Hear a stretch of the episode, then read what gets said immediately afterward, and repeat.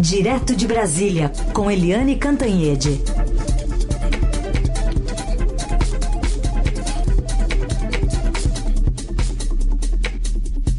Oi, Eliane, bom dia. Bom dia, Heisen, bom dia, ouvintes. Bom, há pouco então, o presidente Bolsonaro, lá diante de repórteres, aí na saída do Alvorada, já chegou da China, né, da, da Índia, anunciou a demissão de um adjunto lá da, da Casa Civil. Pois é, essa história começou a, a pipocar ontem. Foi uma informação que começou no Globo, no jornal Globo, e depois foi confirmada por todo mundo e causa assim estranheza. Imagina que o ministro Paulo Guedes da Economia vai para Davos num avião de carreira. Aliás, ele pede para o serviço público a passagem na econômica e depois ele mesmo paga do próprio bolso o upgrade para executiva. A ministra uh, da Agricultura, Tereza Cristina, também viaja em avião de carreira. Enfim, os bambamães do governo viajam de avião de carreira. E o, o segundo né, o, o, secretário executivo da Casa Civil, que está substituindo o ministro Onix Lorenzoni nas, nas férias do Onix Lorenzoni, é, simplesmente reivindicou um jato legacy da FAB para que ele sozinho viajasse de Brasília até Davos, de depois de Davos até a Índia para se encontrar com a comitiva presidencial. E, uh, segundo a nossa repórter Tânia Monteiro do Estadão, uma viagem dessas é, longa como essas, com um jatinho exclusivo, particular, para o segundo do ministro, custa mais ou menos 740 mil reais. O presidente Jair Bolsonaro foi informado e ficou é, bravo, ficou muito bravo. E agora de manhã, ao chegar da Índia, ele anunciou a demissão do Vicente Santini. Com isso, a Casa Civil vai ficar acéfala, né? Se já não está porque a gente sabe que o Onix Lorenzoni é um ministro que tem acesso ao Palácio da Alvorada, que é, faz a cabeça do presidente, que conversa muito daqui e dali, faz a ponte do presidente Bolsonaro com o presidente do Senado, o Davi Alcolumbre, mas o Onix Lorenzoni é um chefe da Casa Civil que não tem nenhuma das duas é, atividades, fins históricas, tradicionais da Casa Civil quais sejam. Uma é a articulação política com o Congresso. Isso não está mais com a Casa Civil, está com o ministro é, Ramos, que é um general. É, e a outra é a articulação dos ministérios, é a coordenação das várias pastas de governo que ele também não faz. Nunca se sabe o que que Onix Lorenzoni faz no governo, além de frequentar o Alvorada e além de tirar fotos em audiências é, do presidente da República, em solenidades públicas da presidência. Enfim, o Onix está de férias, o Vicente Santini se achou no direito de reivindicar um legacy para si, né, brincar de legacy pelos ares do mundo e agora está demitido. Muito bem, notícia quente aí, anunciada há pouco aí pelo presidente Bolsonaro e já com comentário, com análise aqui da Eliane. Bom, Eliane, vamos voltar ao assunto do coronavírus. Você vê que, é, olha, de um dia para o outro, uh, os últimos números aqui atualizados da própria China, 106 mortos, quase, quase 2 mil casos a mais em relação ao notificado anteriormente. São 4.500 pessoas contaminadas e o risco global está crescendo, né, Helene? Pois é, é... a coisa está ficando muito feia. É, até a, a, OMC, que é a Organização Mundial da Saúde, ela ontem a, a, aumentou o grau de risco, porque a primeira manifestação da OMC é que havia um risco moderado. Ontem a OMC reviu esse risco para alto risco e, além de tudo, pediu desculpas pelo erro anterior. Ou seja, está reconhecendo que isso pode sim se transformar numa pandemia, ou seja, numa epidemia global. É, você sabe, né, Heisen, que é, tem essas mortes todas na China. A China primeiro isolou duas regiões do país que eram ali o foco original é, da contaminação. Agora a própria China já está se isolando e mesmo assim como milhares de pessoas, né, a China é hiperpopulada, milhares de pessoas já tinham saído, ido, voltado, o fluxo é muito grande de pessoas que vão e, vão e saem da China, ah, o vírus já chegou aos Estados Unidos, ao Canadá, à Austrália, à Alemanha, ah, à França e eh, há um grande temor de que chegue no Brasil. Por quê? Porque você tem uma grande população de origem chinesa no Brasil e muitos negócios da China com o Brasil. Então há uma grande preocupação com isso e há também, além da questão é, prioritária da questão das vidas humanas, você tem também o risco, enorme risco, à economia. A economia global já vem se desacelerando e você tem agora a China, que é a segunda maior economia do mundo, ah, aí caminhando para ser a primeira em algum momento lá adiante. E você imagina com a China fechada, com a China vivendo uma, uma situação você imagina que é, o comércio da China deve encolher. Né, o crescimento da China, as compras da China devem encolher. Então, a Bolsa ontem brasileira já teve um grande tremelique, principalmente aqui no Brasil, na área de commodities. Então, é, Vale do Rio Doce, Petrobras, Gerdau, é, Suzano, são empresas que perderam, é, somadas ontem, essas empresas da área de commodities é, perderam ontem em torno de 33 bilhões de reais na manhã de ontem. E também há toda uma preocupação com as companhias aéreas, porque, claro, quando você tem uma crise dessas, as pessoas param de viajar e isso impacta muito a não apenas a operação, mas também uh, as as posições das companhias aéreas nas bolsas. Hoje, as, as, a Anvisa, que é a agência de vigilância sanitária, já tem uma reunião com as companhias aéreas que, é, que operam no Galeão, um dos principais aeroportos do Brasil, né, no Rio de Janeiro, e que recebe é, voos do mundo inteiro. E a gente está ali é, toda hora a Anvisa anuncia medidas, tem um centro de operações de emergência no Ministério da Saúde é, e fica todo mundo é, sempre temendo a chegada do vírus ao Brasil. Até agora não se sabe. Há suspeitas daqui, suspeitas dali, mas nenhuma confirmação. Vamos rezar para que isso aconteça, mas a situação não é simples e a grande recomendação é cuidados com a higiene. Álcool, aqueles alquinhos de bolso é, dentro do carro, dentro da bolsa, lavar as mãos sempre que possível e evitar grandes aglomerações. Muito bem, tema também da coluna da Eliane, que está aqui no, no Estadão, está tá aqui no portal também, e é, essa preocupação mundial com o coronavírus. Eliane, só antes de sair para o intervalo, tem uma lembrança da Raquel Ribeiro dizendo que o presidente Bolsonaro deu carona para parentes lá num helicóptero para um casamento. Tá lembrada? Oi, Raquel. É, Raquel, você lembrou muito bem. E na época foi, imagina, todo mundo pensou o seguinte: ah, se fosse o Lula, ah, se fosse o Fernando Henrique, ah, se fosse a Dilma, porque era o casamento do Eduardo Bolsonaro, filho do presidente, e o presidente pegou a familiarada lá do interior de São Paulo, meteu no helicóptero da FAB para ir para o casamento no Rio.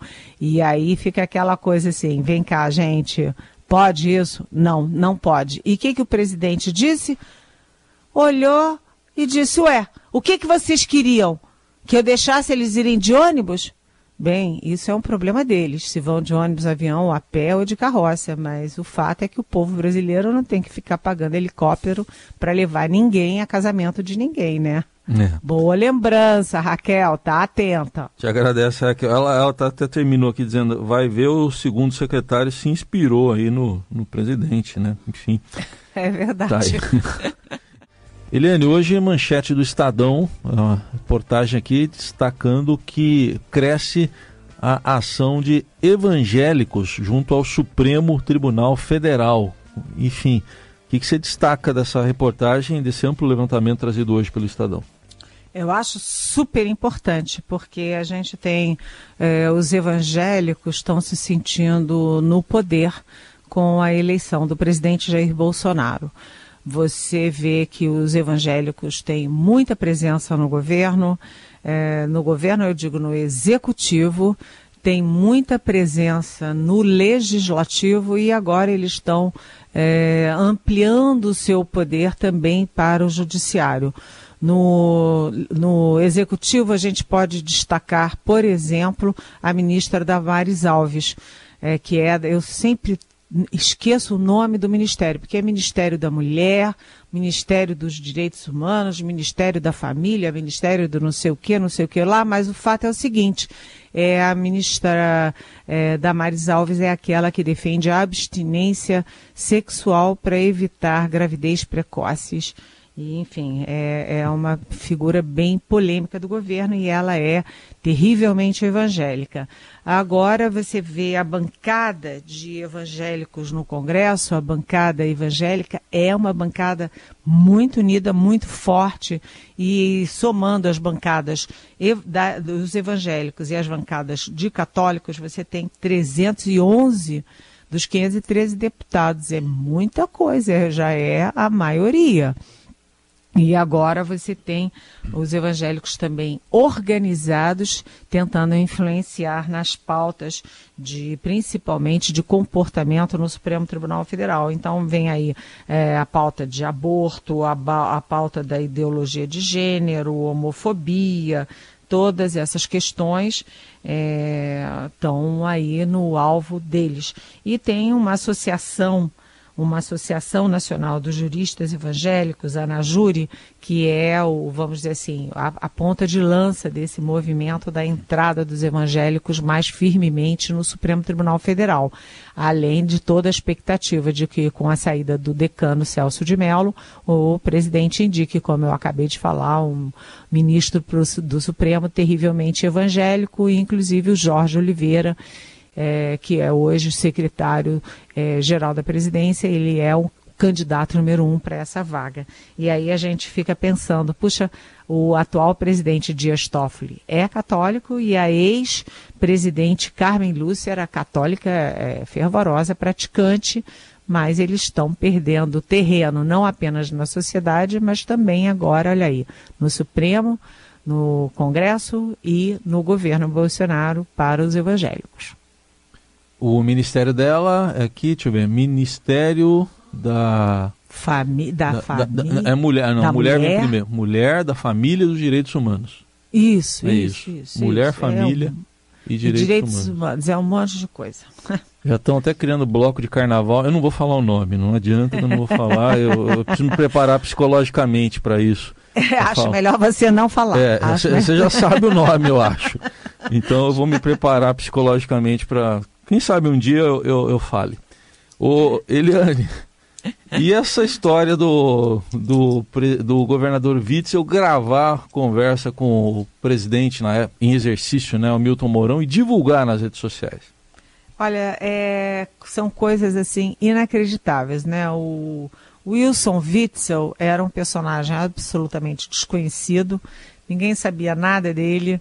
Ninguém sabia o que ele conhecia de economia, de política, de gestão, de nada, e ele surgiu assim, puf, na campanha e ganhou a eleição não apenas num estado importantíssimo, numa das, num dos principais estados do país, mas também num dos estados mais afundados do país e que que carrega ali a, a cidade que é o cartão postal do Brasil no mundo. E esse Witzel, ele é aquele que comemora e faz uma festa saindo do helicóptero quando a polícia mata um sujeito é, mata um sujeito e ele faz a maior festa, acha o maior barato. É aquele que disse para o Estadão que para bandido é assim, você mira a cabecinha e pô! Né? É assim, a justiça do Witzel é uma justiça, vamos dizer assim, muito particular. E agora ele faz ah, uma coisa que é inacreditável. Ele simplesmente liga para o vice-presidente da República, Milton Mourão, que estava na interinidade da presidência, e põe um assessor para gravar a conversa com, com o vice-presidente, que ele chamou de presidente. E aí o Bolsonaro não gostou dessa história de chamarem o Mourão de presidente e o, o próprio Mourão acusou o, o vice, o, o Witzel, de é, antiético. Cada coisa que acontece, né? Você é, ligar para o vice-presidente, gravar e depois botar nas redes sociais. Quer dizer, uma conversa por telefone é uma conversa que você imagina que seja é, privativa, né? Ainda mais com a segunda maior autoridade do país. Mas agora tudo parece que é permitido, né, Heisen? É isso aí. Bom, você falou aí há, há, pouco, eu acabei não fazendo a pergunta sobre a questão dos evangélicos lá no Supremo. O, o Daniel está fazendo um comentário, ele disse que tem receio de avanços de evangélicos, embora defenda o livre exercício de crenças. É, mas ele diz que tem receio de que possamos no futuro ter um regime teocrático até de governo, com cerceamento de liberdades individuais. Ele pergunta o que, que você acha disso. Oi, Daniel. É aquela coisa, nós estamos numa democracia, cada um tem o direito ao seu, à sua religião, ao seu culto, à sua crença, enfim, é, é um direito individual. Agora, você trazer alguma religião, trazer a religião para dentro dos poderes da República, já acho muito complicado. Até porque você sabe que o presidente Bolsonaro, ele ele já foi a Israel, foi a terceira viagem internacional da vida dele, foi a Israel para ser batizado. Ele se diz católico, mas ele foi batizado no Rio Jordão. A mulher dele, a Michelle, primeira-dama, é evangélica e eles estão é, trazendo a religião para dentro do governo, porque, inclusive, cá para nós, o presidente está criando o partido dele, o Aliança é, pelo Brasil, e os evangélicos serão carro-chefe na coleta de assinaturas e para botar esse partido em pé. E aí a gente vê, é, tem que ter cuidado com essas religiões, porque, evidentemente, muitas religiões, principalmente, ou inclusive as evangélicas, são religiões sérias, mas você sabe que muita gente se aproveita da religião para roubar dos pobres né, para roubar daqueles mais desvalidos e mais ignorantes ou mais desesperados. Então tem que ter muito cuidado para que a gente não use os poderes da República para estimular esse tipo de prática e esse tipo de gente. Muito bem, está aí a resposta aí para o nosso ouvinte, o, o Daniel. Lembrando que você pode fazer pergunta para Eliane pelo WhatsApp 994811777 e também pelas redes sociais com a hashtag Pergunte para Eliane. E tem mais um ouvinte aqui que fez isso, né? Mandou pergunta de áudio aqui para Eliane Cantanhede. A gente já vai ouvir aqui a pergunta que tem a ver com a questão aí a gente está encontrando aqui do pacote anticrime. Vamos ouvir então. Bom dia, Heisen e os demais ouvintes. Heisen, podia perguntar para Eliane aí sobre esse último item aqui na, no pacote anticrime, mudanças na, nas regras de prisão preventiva uh, o detalhe lá, a cada 90 dias tem que ser revisto. A prisão preventiva deverá ser revisada a cada 90 dias, ou seja, o órgão judicial, judicial que decretou deve analisar se ela deve ser mantida a cada 90 dias. Detalhar isso para nós, ou seja, se não tiver um fato novo, a pessoa que tiver na preventiva vai ter que vai sair. Ok? Obrigado, um abraço. Bom tá dia. aí. Tá aí o Cezínio Neto. Oi, Cezinha, tudo bem? Bom dia, bem-vindo. Olha, é, na verdade, estava vendo aí um festival de prisão preventiva. Então, o, o, juiz, o Ministério Público, a Polícia Federal achava que o sujeito ali estava encrencado, põe uma prisão preventiva nele e deixa ele mofando nessa prisão preventiva. Como o próprio, próprio nome diz, preventiva é, é uma prisão que é automaticamente temporária. O sujeito só pode ser preso depois de condenado. Então estava havendo um abuso nisso. No Supremo Tribunal Federal há muita gente que defende isso. O próprio é, Gilmar Mendes, que é muito acusado por, pelo excesso de liberalismo, por soltar muita gente, mas ele diz uma coisa que, tem, que ele tem total razão. Né? Você não pode pre, é, prender preventivamente, não julgar não ter um veredicto e deixar a pessoa mofando lá. Isso acontece não apenas com poderosos que têm, têm advogados a peso de ouro e conseguem se livrar, mas principalmente com pessoas pobres, desvalidas, que não têm essa ajuda é, de advogados. Então a prisão preventiva foi regulamentada agora com, com mais rigor. Você pode prender a pessoa em flagrante, você pode prender temporariamente, você pode é, prender preventivamente. Mas, antigamente, o advogado precisava entrar com pedido para tirar a pessoa da cadeia. E agora não. Agora, quem prendeu tem a responsabilidade de. tem prazo para dizer o que fazer com aquele preso. Né? Porque é, se, a, se o pobrezinho lá não tem advogado, quem é que vai pedir por ele? O juiz esquece ele lá e ele vai ficando. Então, Cizinho, é, aquelas coisas que a gente acha que é só para os poderosos, mas que tem um efeito geral sobre a sociedade. É preciso regulamentar isso sim. Presos que ficam lá um, dois, três, quatro, cinco anos são presos condenados. Você não pode pegar uma pessoa e prender temporariamente e esquecer essa pessoa na cadeia. Então, regulamentar é preciso. Daí essa participação de Eliane Cantanhede, que amanhã volta aqui ao Jornal Eldorado. Obrigado, Eliane. Até amanhã. Até amanhã. Beijão.